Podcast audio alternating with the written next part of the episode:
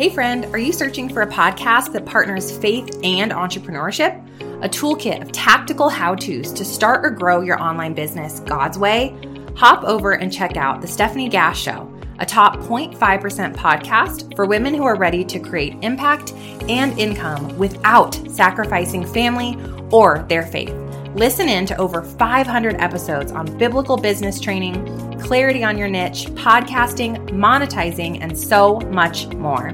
That's S T E F A N I E G A S S, The Stefanie Gass Show. I pray it blesses you. Good morning, my friend. I hope you're doing well. It's Monday morning. We're talking about 30 good decisions we can make in September. Today is the fifth day of September. It's been an incredibly busy weekend for me. But on Friday, I had an opportunity to sit down and get on Zoom and connect with my old friend, Dr. Daniel Amen.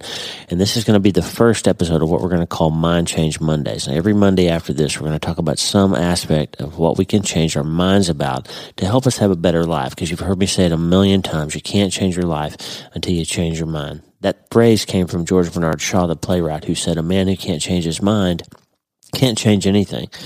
And the person who made it famous was Daniel Amen, who looked at brain health and realized that if you can't change your brain, you can't change your life. Your brain's got to be healthy. Today we have Dr. Daniel Amen, my friend. I'm so excited to share him with you. We'll be back with Mind Change Mondays every week. And all you have to do, my friend, is change your mind so you can change your life. And the good news is you can start today. Hey, are you ready to change your life? If the answer is yes, there's only one rule. You have to change your mind first. And my friend, there's a place where the neuroscience of how your mind works smashes together with faith and everything starts to make sense. That place is called self brain surgery. You can learn it and it will help you become healthier, feel better, and be happier. And the good news is you can start today. Thanks, Lisa. Hey, so glad to have you listening today. I'm Dr. Lee Warren, and I live in Nebraska in the United States of America with my incredible wife, Lisa, my father in law, Tata, and the super pups, Harvey and Lewis. I'm a neurosurgeon and an author, and I'm here to help you harness neuroscience, the power of your brain, faith, the power of your spirit, and good old common sense to help you lead a healthier, better, happier life. Listen, friend, you can't change your life until you change your mind, and I'm here to help you learn the art of self brain surgery. To get it done, you can get the show notes and more at drleewarren.podbean.com. That's drleewarren.podbean.com. And if you like the show, please subscribe so you never miss an episode and tell your friends about it. If you tell two or three friends this podcast was helpful to you, imagine how much good we can all do around the world together. I'm Dr. Lee Warren and I'm here to help you change your mind so you can change your life. Let's get after it. Well, folks, we're back. I've got, uh, I'm super excited to have my my good friend and uh, and our new guest, our guest today here, Daniel Amen, is with us. Dr. Amen, welcome back to the show. Thank you so much. Makes me happy to see you. It's good to see you, Daniel. And it's been a few years since I had you on the last time, and um, boy, you've been you've been prolific. Uh, you really have taken social media by storm. And um, tell us a little bit about. Um, really, I think the first time I became aware of all that you were doing on Instagram was during COVID. You really started doing these these videos and encouraging people. And tell us a little bit about that that time period for you. So my book, The End of Mental Illness, came out uh, March 2nd, 2020. Good timing. And uh, March 10th, I was supposed to fly from Southern California to New York to Manhattan to be on a national show. And uh, I had scanned the host, and it was really an exciting time. And then I remember I'm actually in the same room I'm in now. The producer called me and said, they're closing the studio, don't come. Mm. And I'm so grateful I didn't end up March 11th in Manhattan because that was really the epicenter yep. of the beginning of COVID in the United States. And I remember writing down that night mental hygiene is just as important as washing your hands. Wow. And then we ended up having to close our New York clinic for a month. One of my young employees uh, ended up on a ventilator. And I'm like, oh, this is serious. Yeah. And then I lost my dad May. And and I ended up posting virtually every night for 70 nights on grief and managing stress. Yep. And I was on the radio every Thursday in London, Yeah. helping people in the UK manage the stress. And I kept reading this passage from C.S. Lewis, one of my favorite authors. And he wrote it in 1948 about the atomic bomb because everybody was freaked out about Yeah. the atomic bomb. And he's like, Why are you so afraid when the pandemic visited London virtually every year in the Yeah. 1600s? And mm-hmm. people are dying every day of cancer and railway accidents. He's like, sort of get a hold of yourself and no, trouble has always been there. And if it finds you, let it find you doing sensible and human things Wow. and uh, you know it was just really a great service to our community but you know this whenever you teach these concepts you learn them more That's right. For yourself. Yep. so you know i did this big project at saddleback church called the daniel plan Yep. with pastor rick warren and it's very clear to me that when you learn something new you have to give it away Yeah. because it's in the act of giving, you create your own support group, making you're more likely to stay on the program forever. Wow. That's beautiful. And that was a that was a hard time for you. You lost your father, your mother and father both got sick, and then your father passed away. And and so, how was that? What was that like for you as grieving while trying to? I mean, you you recognized, I think, as a provider that you had a a national, international platform, and you used it for everybody's benefit. So, what was that? What was that like for you? Like picking up the ball and running with with this mission of being the guy to help everybody else while you were hurting. Well, it's always helped me. You know, I love sharing what I learned. And probably the thing that helped me the most is I have these tiny habits I do every day. Yep. And and I remember the day my dad died. It was awful. Um, I remember the phone call from my mother. He's not breathing. I remember trying to get him, her to put him on the floor and pound on his chest while I'm calling the paramedics. Mm. It's really an awful day. Yeah. And I went to bed that night and I did what I always do. Um, and people say getting healthy is hard. It's like, no, being sick is hard. Getting healthy is just a series of consistent positive habits. Wow. And when I went to bed that night, I said a prayer because I do that every night. And then I went, what went well today? Which is sort of funny, you know, talking about this really incredibly awful day. But it's my habit. Right. And so as I went to bed, I went, what went well today? And, you know, the critic part of your mind is like, seriously, you're going to do that today? But I did it because it's my habit. And I remembered this interaction between my mother and the police officer. And at the time, I was training the Newport Beach Police Department on how to become a brain healthy police department. So I knew Officer Darling and and the interaction with them, he's like, Mrs. Amen, because someone died at home, we have to do an investigation. And she looked at him with a straight face, and she's 89 years old. And she said, Do you think I was cheating on him? he said, Do you think I had him killed? Oh wow. And and I knew she was kidding. And, Yeah. But to be able to find fun Yeah. in grief was is just so beautiful. And That's then I right. remember the hundreds of texts I got that day from my friends who loved me. And then I remember just sitting with him before they took him away and holding his hand, and his hand was so soft. Mm. And then I went to sleep.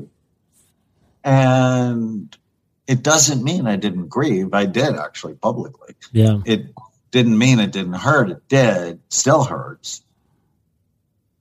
But if you want to survive tough times, you got to get control That's right. over your mind. And, you know, I've been having a lot of fun working with an Olympic athlete from Canada, and she's a pole vaulter.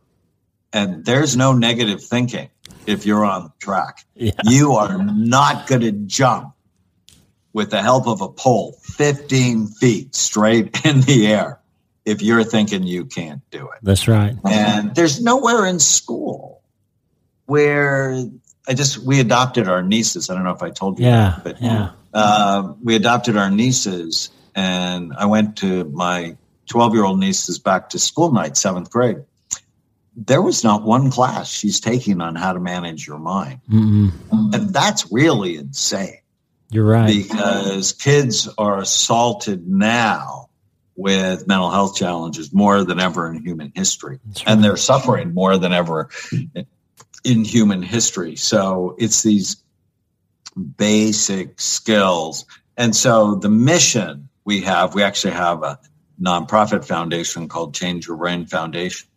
Our mission, this is not a small mission, it's 10 mental illness wow. by creating a revolution in brain health.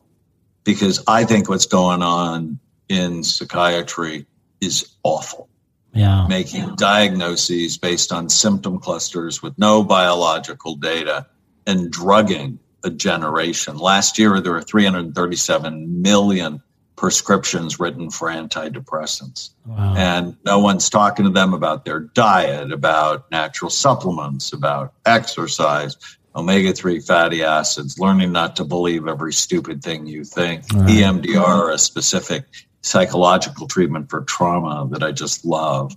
And uh, we can do so much better. Wow, you know, you said a, we could have a whole conversation about the couple sentences you just said, but one thing that you're you're raising kids, uh, you know, again, raising kids, and you're you recognizing that the world basically is telling everybody right now what you feel is always true, right? You need to act on all your feelings, and and that's that's not good for your mental health. You're you're you're right that we need to arm ourselves to be ready for these negative thoughts and, and feelings that we have and, and continue to counter them. And you give us some tools in, in your book, um, Your Brain is Always Listening. You give us a really good little checklist of what to do when you have a negative thought and how you, how you process and handle that. Give us a little, a little rundown of, of what you do with that. Well, whenever you feel sad or mad or nervous or out of control, don't reach for marijuana or alcohol. Right. Just write down what you're thinking. Um, Tana never listens to me. Uh, Tana's my wife. And that, so write it down. And then five simple questions, like super simple. It's, is it true? Yeah. And it's not true. She listens to me all the time. Um, you know, maybe she's just having a hard day when she didn't listen to me. Right. Is it absolutely true with 100% certainty? You know that. Well, it's absolutely false. How does the thought make you feel? Awful. How does it make you act? Irritated. And what's the outcome? Separation. Yeah. So, is it true? Is it absolutely true? How does it make me feel, act, and what's the outcome? How would I feel without the thought? I'd be a good husband. I wouldn't be bothered at all. Yeah. And the last one's my favorite one is you take the original thought that's bothering you. Tana never listens to me. And you just turn it to the opposite. Tana often listens Yeah. to me.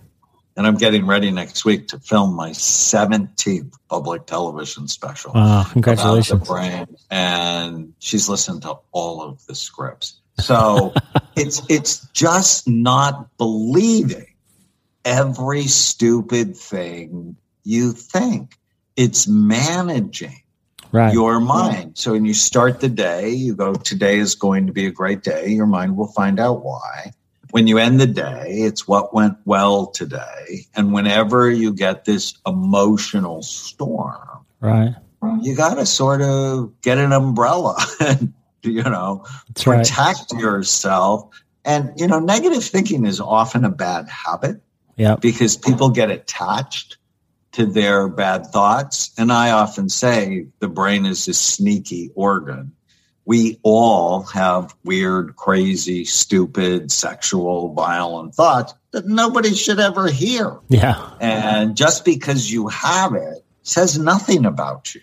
That's right. It's do you attach to it? Right. And it's not the thoughts you have that make you suffer, it's the thoughts you attach to. That's right.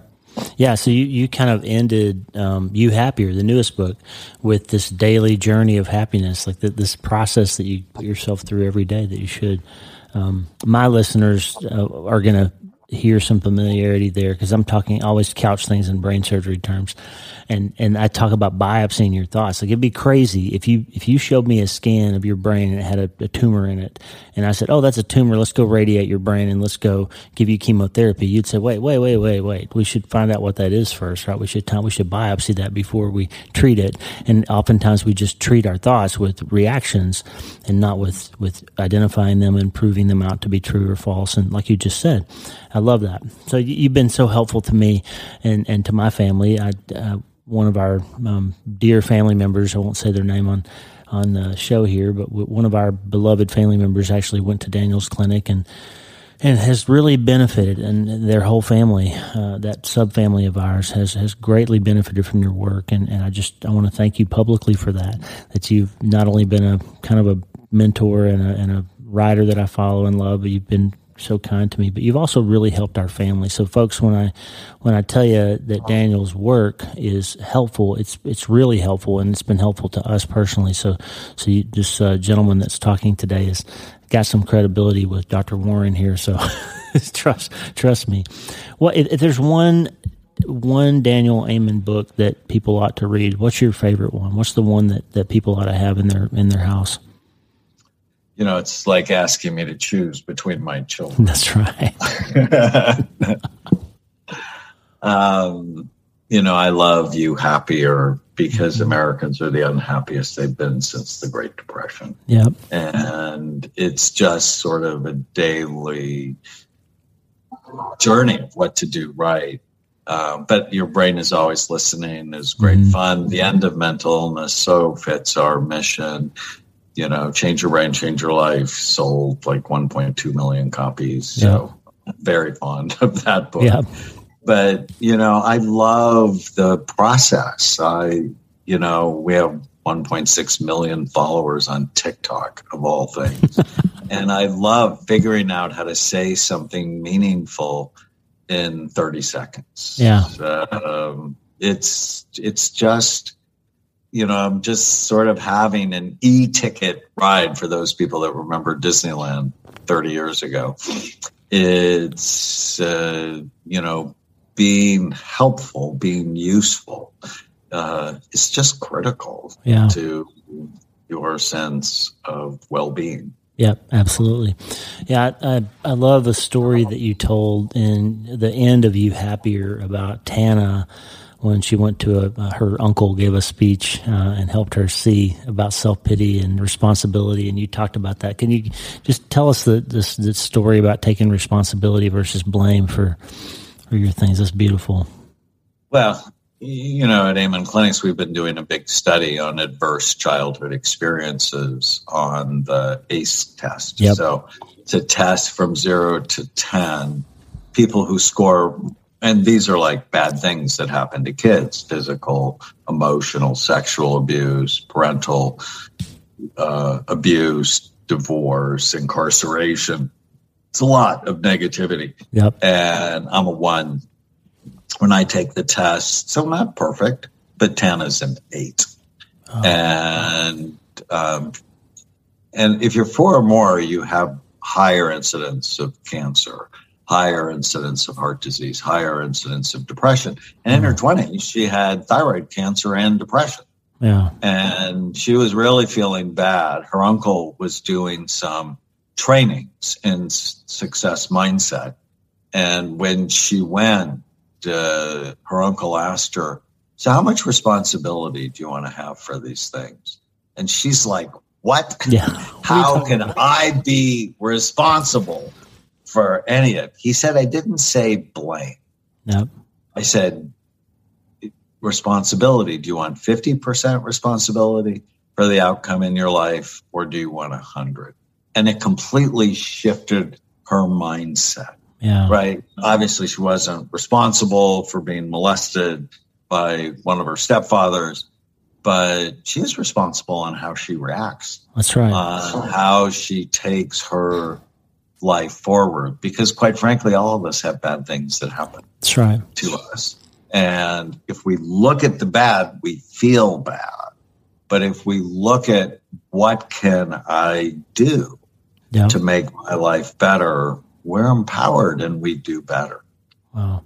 That's such a great, great bunch of work that you're doing right now, Daniel. And um, I, I, want to talk for a second about to turn the conversation a little more serious. Um, September is Suicide Awareness Month, as you talked about recently, and we had a listener write in um, a couple of weeks ago who, on their child's graduation from high school evening, the child came home late and was kind of in a bad mood and was kind of distant from the parents and and they realized after a while that they hadn't heard from that their child and they went out to the driveway and the child was sitting in the car with a handgun in his lap and was like contemplating suicide on the night they graduated from high school. And the the mom just kind of wrote in and said what do we do? Uh, and i said go to the emergency room like first first get some help for your child. But talk a, little bit about suicide and, and and you've done a lot of scans on suicidal people and and give us some give us some guidance um, to help parents and people in that situation because um, it's an important thing to talk about i think and not just kind of push it off and, into the, shadows right? Hey friend are you searching for a podcast that partners faith and entrepreneurship? A toolkit of tactical how to's to start or grow your online business God's way, hop over and check out The Stefanie Gass Show, a top 0.5% podcast for women who are ready to create impact and income without sacrificing family or their faith. Listen in to over 500 episodes on biblical business training, clarity on your niche, podcasting, monetizing, and so much more. That's S T E F A N I E G A S S, The Stefanie Gass Show. I pray it blesses you. So, one of my colleagues, Daniel Amina, wrote a book, came out last year called The Suicide Solution. Yeah. But your first advice was absolutely right. It's the first thing you do when you find out someone's suicidal is you protect them. That's right. Because a lot of people who are suicidal say, Help me. Yeah. And they'll tell their family, they'll tell their doctor. And often people, because it's such a shocking admission, they don't know what to do and they'll freeze. So don't freeze, get them help immediately. Yeah. Um, I often talk to my patients about suicide is a permanent solution to a temporary feeling. Right. Um, and if you're having dark thoughts, you need to not drink because mm. what happens, a lot of people have suicidal thoughts. Actually, in one study of Seattle, um, 55% of the population at some point in their life had significant suicidal ideation. Wow. Uh, now, suicide is the 10th leading cause of death. So a lot of people do it, but not nearly half for sure. Right. And so just because you have that thought doesn't mean anything except something's going on that you should address.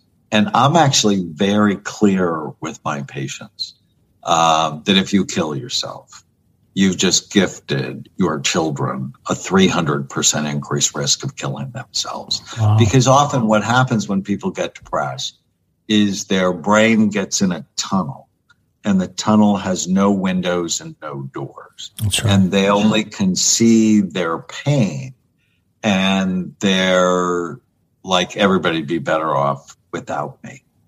And it's like, no, that's one of the lies. Everybody'd be better off if you got help. And often that's where the imaging work I do is so important because I've actually published two studies on suicidal behavior often goes with significantly low blood flow to the front part of the brain. Yeah. And so impulsivity is often high. And that's why I say don't drink because that increases. Yeah. Impulsivity further. And there is so much hope. But, you know, Lee, the problem is we're not thinking about depression right in That's this right. country. And there's a new study that got worldwide coverage that the serotonin hypothesis of suicide is wrong. And I've known that for 30 years. Suicide or depression is like chest pain. And nobody gets a diagnosis of chest pain. That's right. Why? Because it doesn't tell you what's causing it. And it doesn't tell you what to do for it. It's sort of like getting a diagnosis of fever, right? Nobody gets a diagnosis of fever. I can tell whether or not somebody's depressed in 20 minutes, right? That's like not hard. What I can't tell is why they're depressed. Do they have low activity in their brain from a head injury? Do they have toxic activity in their brain because they live in a mold filled home? Do they have a high ACE score and they've never dealt with their past trauma? Does their brain work too hard or not hard enough? And saying everybody with depression should get the same treatment, which basically what's going on in this country, right. is insane. Sort of like what you had said earlier everybody who's got a tumor, well, we'll just give everybody the same treatment. Well, that's nuts. Yep, it's crazy. Because you have to target the treatment to the individual. That's right. And nobody sort of biopsies depression. And when we look at it with scans, we're so much more effective in treating people because we target it to their brain rather than a cluster of symptoms. That's amazing. That's exactly right. Yeah, you've you kind of may may not maybe were the first um, national voice in psychiatry to talk about imaging. Like psychiatrists treat symptoms without ever taking a picture of the organ that they treat.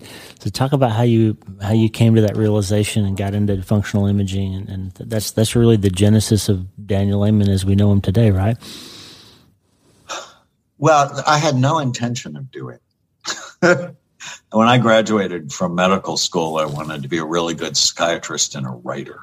and I think the writing thing worked, and I'm a really good psychiatrist. But before I went to medical school, I was an x ray technician in the Army. So I was an infantry medic, didn't really like being shot at. So I got retrained as an yeah. x ray technician. And our professors used to say, How do you know unless you look? And then when I was a second year medical student, someone I loved tried to kill herself. And I took her to see a wonderful psychiatrist. And I just fell in love with psychiatry because I came to realize if he helped her, which he did, it wouldn't just help her, that ultimately would help her children and her grandchildren. That's right. Because they would be shaped by someone who was happier and more stable. So When I told my dad in 1979 I wanted to be a psychiatrist, he asked me why I didn't want to be a real doctor. Why I wanted to be a nut doctor and hang out with nuts all day long. And Lee, you know this. Psychiatrists are diminished in among medical specialties. Yeah. Most of the medical specialties just sort of like go, why do you do that? Or how can you do that? Or that's yeah. not scientific. No. Because it's not. and when excuse me, when I got the opportunity to look at the brain, I was just like a little kid. It was so cool, so yeah. excited. The, a nuclear medicine doctor came to our hospital and gave us a lecture on brain SPECT imaging in 1991, and it just changed everything. Yeah, I do, and because I was all all because at the time I was also a writer and had written my first national book.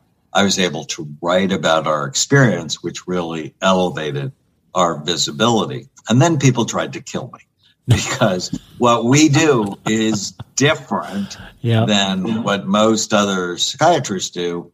And if you really want to invite hatred in your life, do something different than the status quo. Right. But it was so cool and so interesting, and my patients got better. It's like, well, how do you not do this? Right. right? Once you see, you can't unsee. That's right. And I've been blessed to have this mission. Now we're at 210,000 scans on people from 150 countries. Wow. We have 10 clinics around the United States. And it's it's just been great. But ultimately people should ask this question. why are psychiatrists the only medical doctors who never look at the organ they treat? That's right. Right. As a neurosurgeon, there's no way you're doing surgery mm-hmm. without imaging the brain. You know, I remember when I read your book, um, your first book about being in Iraq, mm-hmm. and you know, you were running the CT camera because yes. you had to have that mm-hmm. information. Yep. Otherwise, you know, you're operating in the dark. And that's dark age stuff. That's right. You know, that's middle age stuff. That's yep. not 2022. we were still doing it in psychiatry. You're right. That story you told about your dad saying, Why do you want to do that? I have a friend who's a neurosurgeon who was a professional boxer before he went to medical school, and he was pretty good. And he and his dad was all about it. And he he got tired of getting beat up, so he went to night school and applied for med school. Didn't tell his dad. And then the night he got his letter to get in was this after his last fight. He said, "Dad, I got into medical school at Temple." And he handed his dad the letter, and his dad read it, and he said, "But you could have been somebody." you could have been somebody. Yeah, it's amazing. So one one more thing I want to talk about, Daniel. I promised you about thirty minutes, and we're right there. I'm going to respect your time, but one thing that I think is you you really important that you say all the time is the difference between just telling people to be positive and and, and be happy and, and put a smile on your face. You're you're not a motivational speaker, and you, you, you speak to that with this little this little couple sentences that you tell people about the difference between positive thinking and realistic thinking. I think it's super important to get you on, on record to say that to us today. Well, I'm not a fan of positive thinking. Positive thinking is I could have the third beer tonight and it won't have a negative impact. That's right. Uh, I can have this affair and it won't really negatively impact my marriage. Uh, I'm a fan of accurate thinking. John 8:32, know the truth. Yep. And the truth will set you free. Mm-hmm. Um, people who have low levels of anxiety die the earliest from accidents or preventable illnesses. It's having the right dose of anxiety that keeps you going forward toward your goals and not too much, obviously, that makes you suffer. But think of always accurate thinking. Love it. Put a positive spin on it. Love it. You shall know the truth, and the truth will set you free. It's uh, remarkable uh, to be with you again, Daniel. I, I, so greatly respect and appreciate all that you do, and um, very grateful to have you back on the show. Thank you so much. Thank you, my friend. Makes me happy to see you again. Hey, thanks for listening. The Dr. Lee Warren podcast is listener supported. Check out patron.podbean.com slash Dr. Lee Warren. That's patron.podbean.com slash Dr. Lee Warren. Patrons and partners get free books, transcripts, special patron-only episodes, and more. And partners like you allow us to stay ad-free and keep growing. Please subscribe to the show so you automatically get every episode. And if you like the show, you'll love my weekly letter. Check out my writing at drleewarren.substack.com, drleewarren.substack.com. Get the free newsletter every week for my best prescriptions for becoming healthier, feeling better, and being happier through the power of faith and neuroscience smashing together via self brain surgery. dr. lee drleewarren.substack.com. And if you need prayer, go to the prayer wall at wleewarrenmd.com slash prayer.